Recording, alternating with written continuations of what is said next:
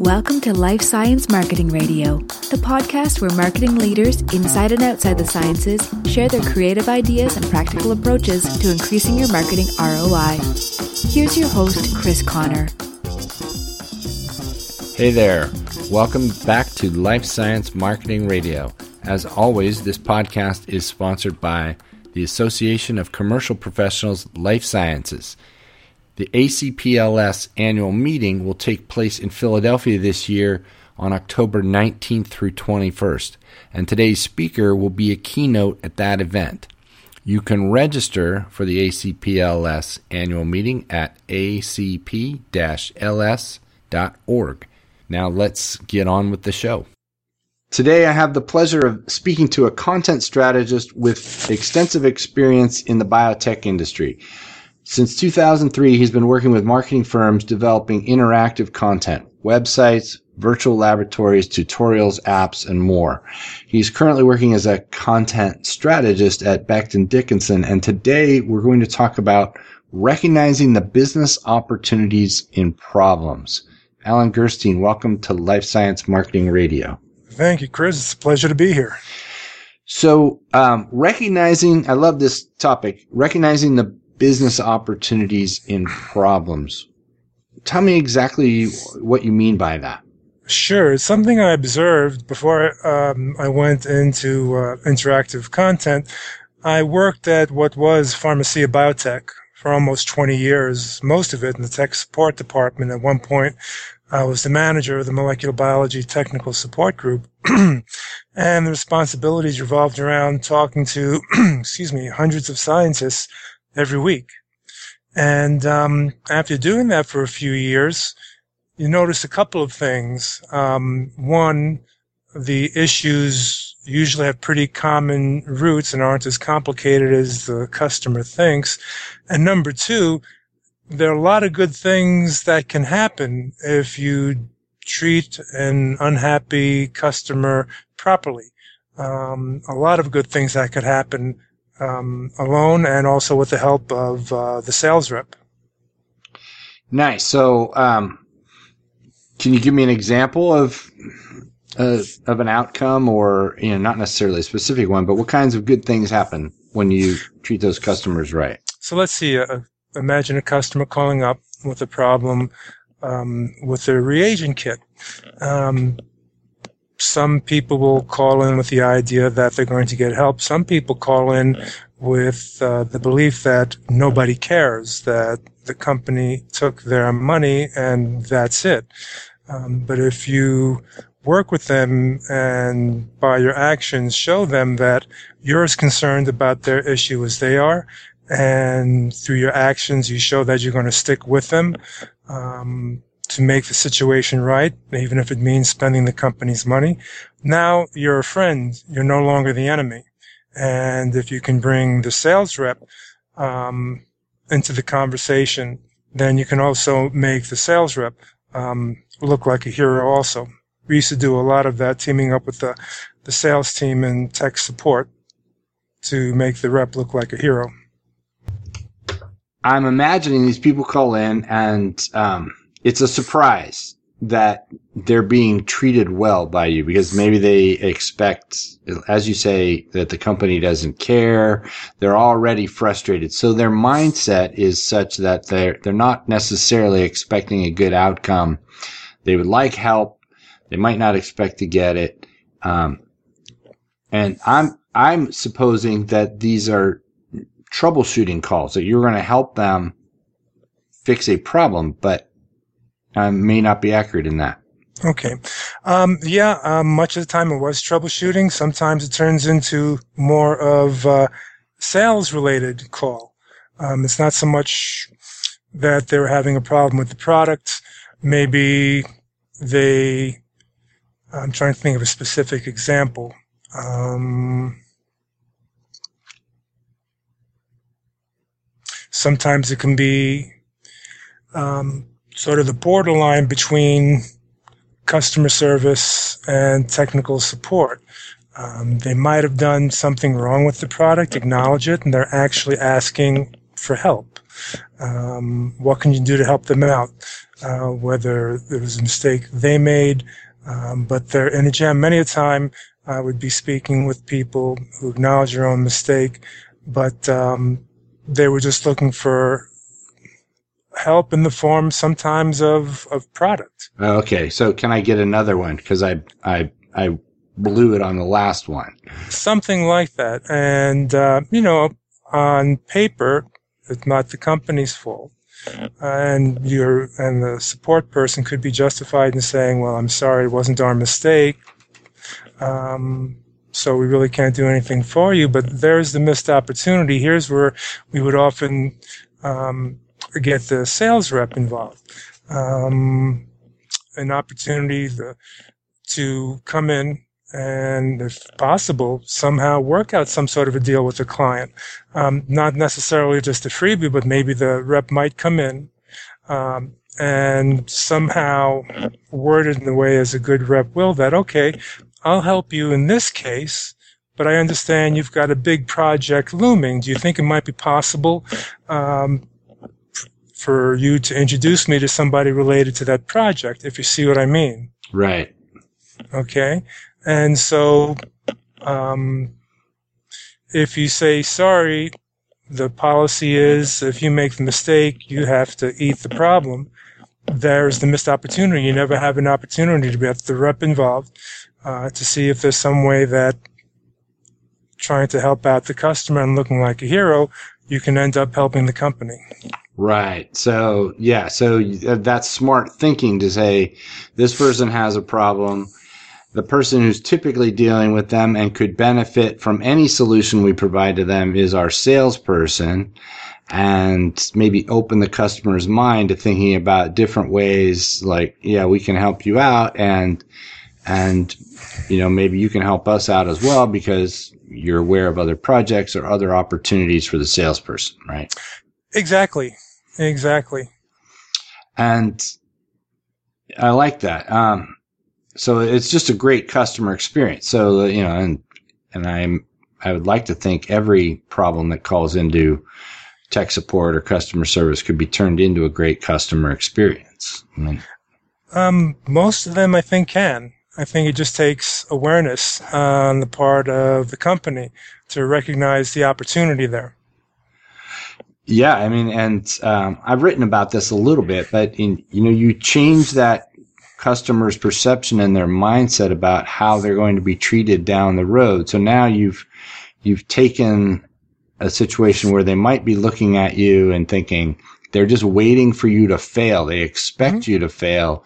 Now you've eliminated that for them. And that's, that's almost better than having a good experience right off the bat. I mean, it's not quite that good, but it, it, it can have that kind of an impact on somebody. Wow. I really, I mean, I think of the great companies I work with and it's great support that really makes you feel good about having made a purchase because you, you know, you're never going to worry about getting help. Right. And it's not rocket science. I think as long as there have been businesses, uh, people have been doing this sort of thing. My family was in the commercial fish business for the better part of the 20th century. And when I would take care of the retail trade, if a customer would come in and be complaining about something they bought from us, you could see the look in their eye that they're expecting a hard time. And when you just say, well, I'm really sorry that happened. Let me see. And you could just see their face begin to melt a little bit. And then when you give them a, a replacement, it's like, you could just hear the, the trumpets blaring. Um, you know, maybe one thing we need to do, maybe we should stop using the term troubleshooting and problems and just, just call them what they are, which is just another engagement. Okay? Sure. Um, I mean, and these types of engagements, they happen before the sale. They happen during the sale. They happen after the sale. After the sale, I guess we got into the habit of calling them troubleshooting but their engagements. And if you step back and think about that for a second, it's like, okay, it's an engagement now. And what directions, what paths can you take it? I think that's a, pretty good start. Nice. So let's, let's move on to, um, converting engagements into positive experiences. Okay. We're going to talk about converting problems into positives, but let's, you know, let's talk about post sale engagements and making sure they're positive. Um, so even though we said we weren't going to talk about troubleshooting or we use that word, you did write a book on troubleshooting, right? Um, actually, no, I'm going to get a little nitpicky with the language here. Okay. Um, it's really not a book on troubleshooting, and I'm even going to get a little nitpicky when we talked about use the term post sale, um, transforming um, problems post sale. I think this could happen at a booth at a conference, um, uh, at any time in the in the selling process.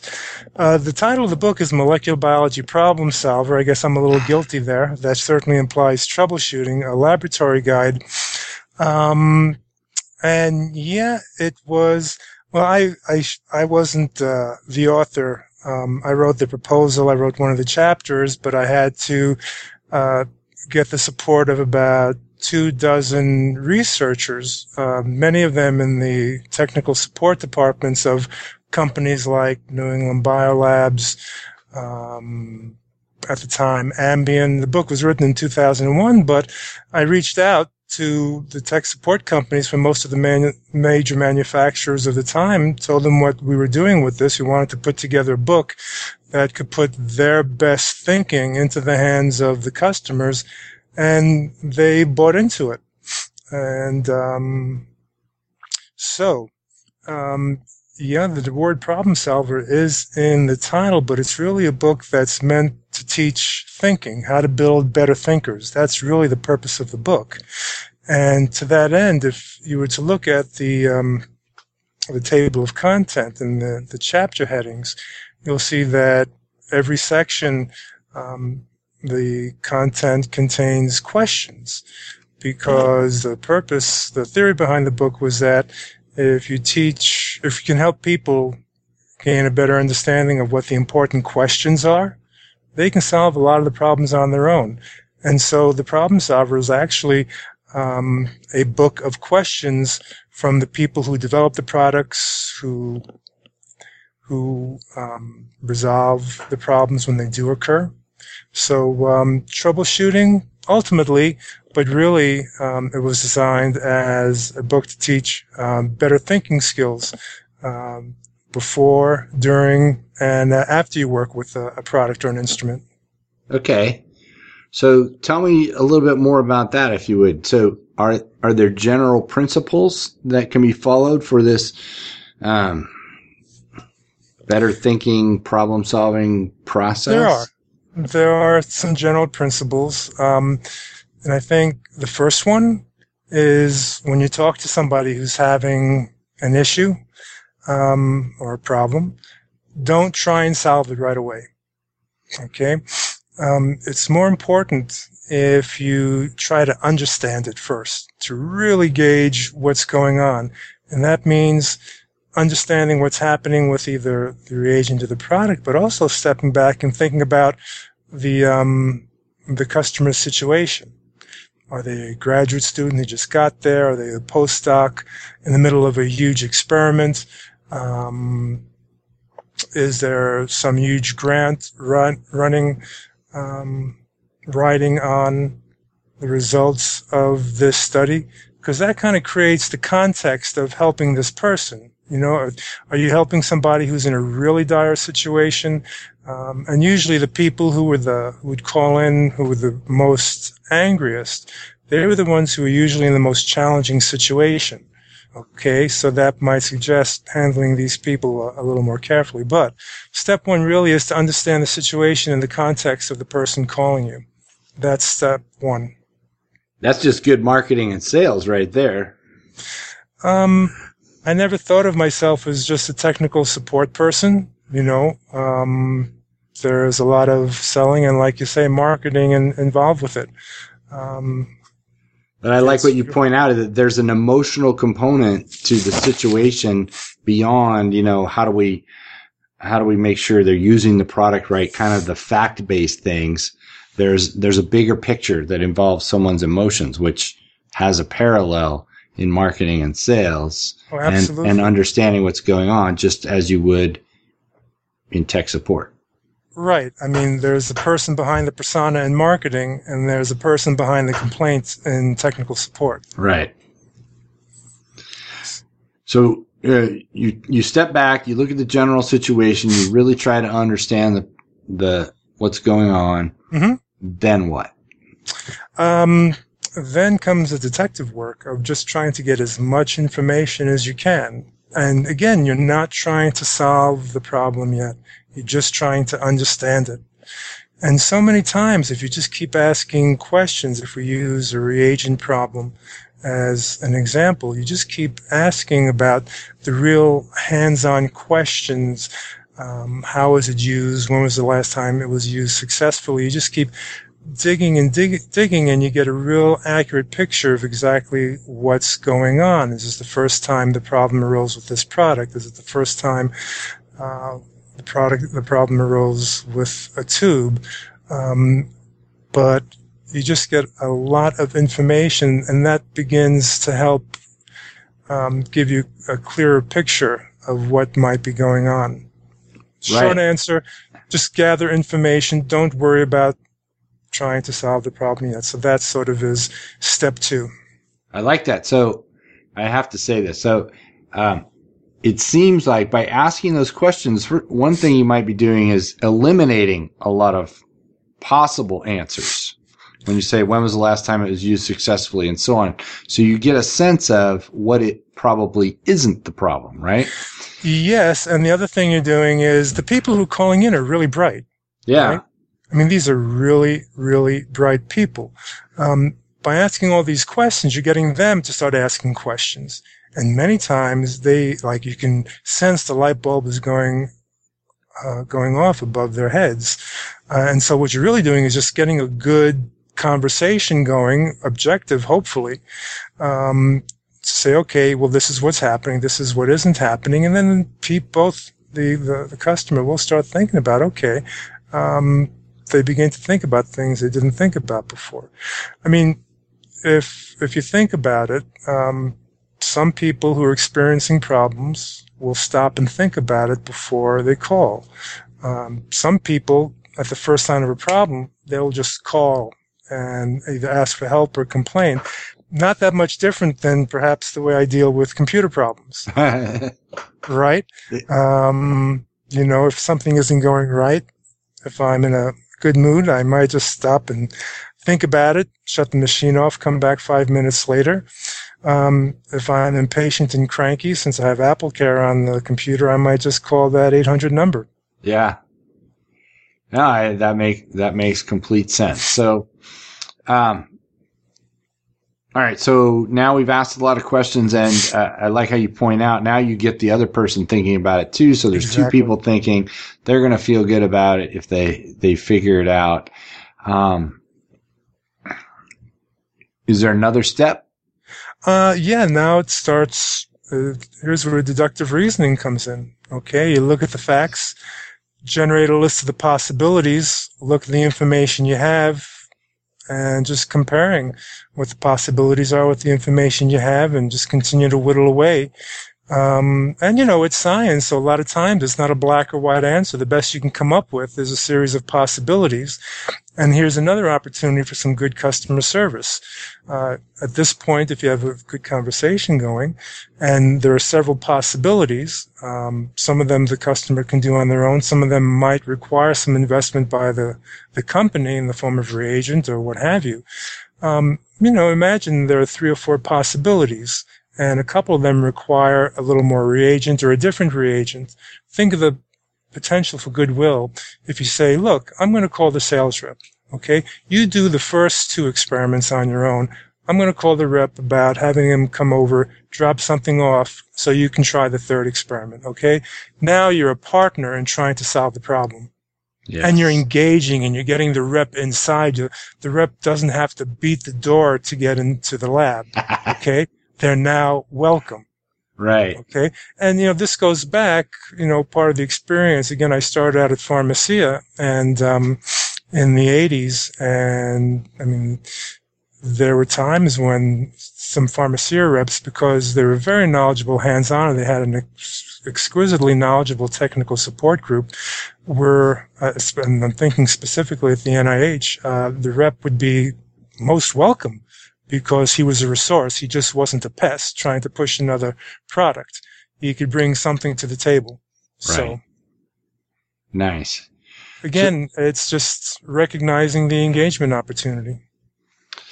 I like it. So let's let's shift gears a little bit, and then because your specialty now is interactive content, Yeah. and let's talk about um, applying interactive technology to that problem-solving process we just described. So how how does interactivity enhance that process? Um, well, let's see. The most important elements are the intellectual, strategic uh, teaching approach that we described. The nice thing about interactivity, it gives you a pretty wide and deep canvas to work with. It gives you the opportunity to gather lots of information, bring it together. It also gives you opportunities to present information in ways that might not be uh, feasible in print. Um, but it just gives you capacity, more capacity to bring in information.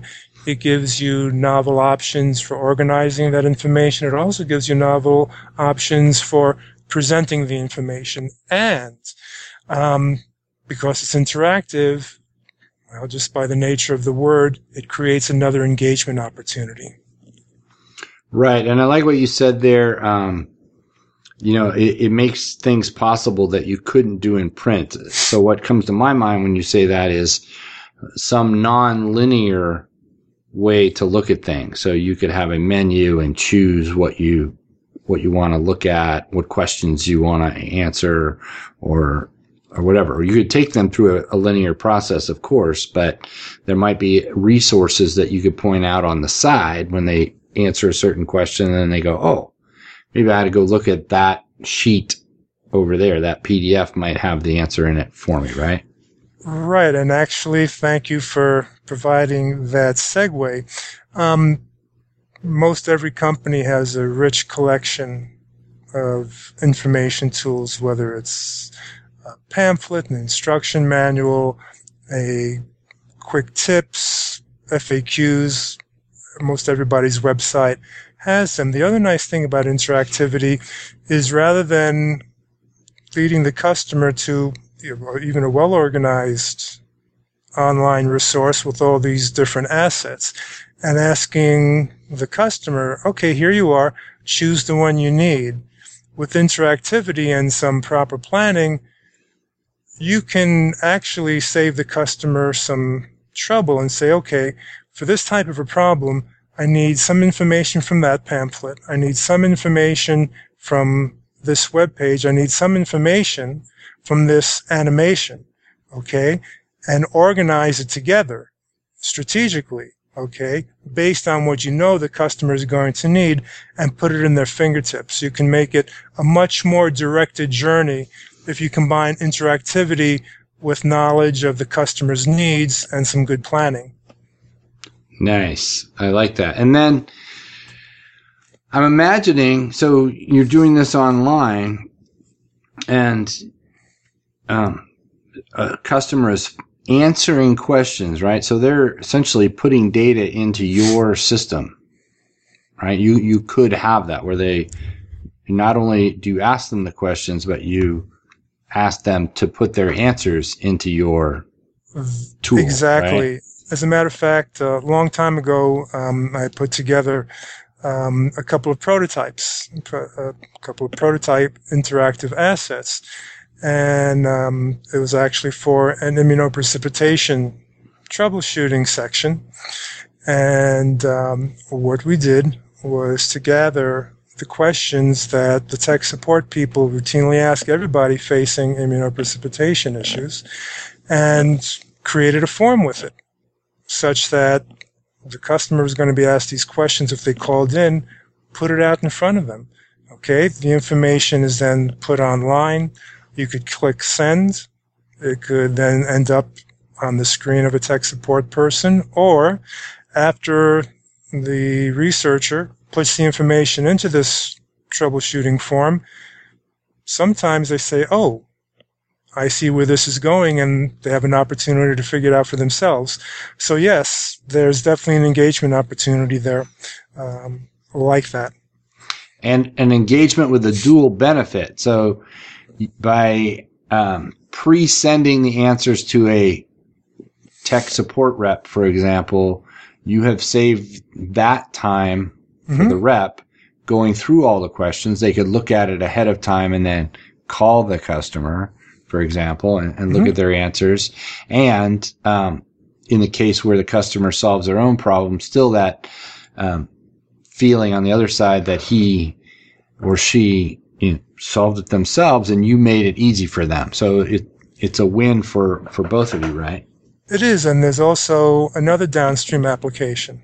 Okay, um, again using um, using computer support when um, you pay for some after purchase support. All right. Every time you call in, they have a record of the conversation. They know what happened with this machine before. Okay. They've got a history of it. It's not much different than going to a physician for a checkup. So now you're accomplishing the same thing. Um, during a troubleshooting session. Yes, you could do that when you're calling in, and perhaps most companies are, are doing that now. But here it can be done proactively with removing one step. Right, and you get the data even if they solved it themselves. I mean, you have that mm-hmm. possibility. You could say, even if you solved your problem, please send us, you know, your answers to these questions. It may help us again in the future if, you know, something tangential pops up. Exactly. And plus, look at it from a product development point of view. Okay, you now have a rich collection of feedback on product use and what's happening in the customer's hands. When it's time to update the product, the product development team can do a review of what kind of calls have you come in, and maybe they see some trend that you know they could change um, with a mild tweak to the system and improve the product. Nice, I like that. Yeah, for some reason, um, I think information that comes in as a troubleshooting issue or into as a, as a problem, somehow it's treated differently than other forms of marketing information. Um, but I don't know. I just don't see it being that much different. It might be a different form, but it's still feedback. Oh yeah, I, I, I would think so. I mean, um, well, I have two thoughts going crashing through my brain right now. One is that um, the cheapest marketing you can do is to make a, a an existing customer happy. and um, the other is that wouldn't a product manager want to know, you know, what are the the the key challenges with the existing version before they go off adding new untested features, wouldn't you want to make sure that um, the thing you're already selling is as good as it can be? Right.